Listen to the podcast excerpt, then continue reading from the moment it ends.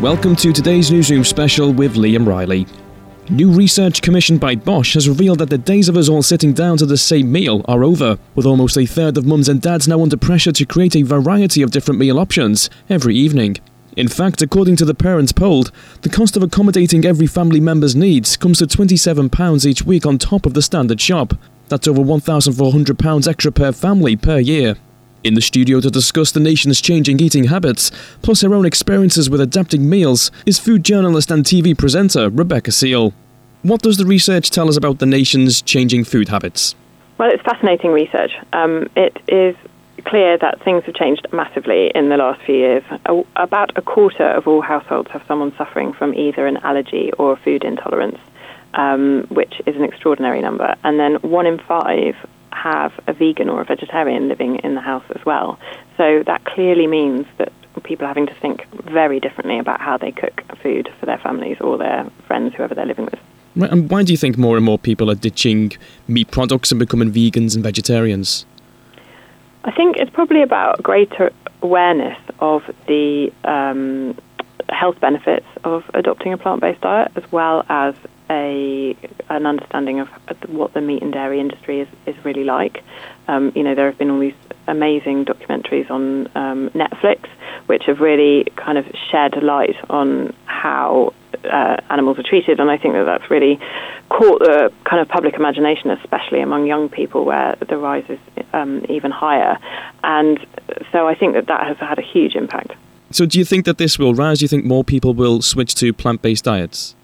I think it's looking that way. The trend is looking as though it's going to go in that direction. Yeah, it's kind of come out of the blue a bit in the last few years. Mm. Certainly, I've been doing food and drink writing for 15 years or so now, and this is massive right now and doesn't show any sign of waning. Right, and in terms of intolerances and allergies, such as lactose and nuts, how prevalent is that across the UK? 1 in 4 families have someone with an allergy or a food intolerance living with them, so it is a really big deal. And 40% of people with allergies are allergic to dairy, and then 24% are allergic to gluten, and about 23% are allergic to nuts. So those figures are really quite high, and they look as though they're growing as well. Right, okay, so what advice might you have for those who are worried about dealing with eating habits and choices they haven't encountered before? Well, I think so the first thing is, don't be terrified by it. There are so many different options on the market now in terms of ingredients. I have a dairy allergic daughter, and it's been amazing over the last couple of years watching the increase in products that she can eat that are available in the supermarket. You don't have to go to specialist shops anymore, and you can get really brilliant replacement products like coconut yogurt we use a lot, and oat-based yogurts as well, and oat milk, and there are some really, really good cheeses that are based on coconut as well. So there are loads of options on that front. There are also some really good bits of tech around which can help you.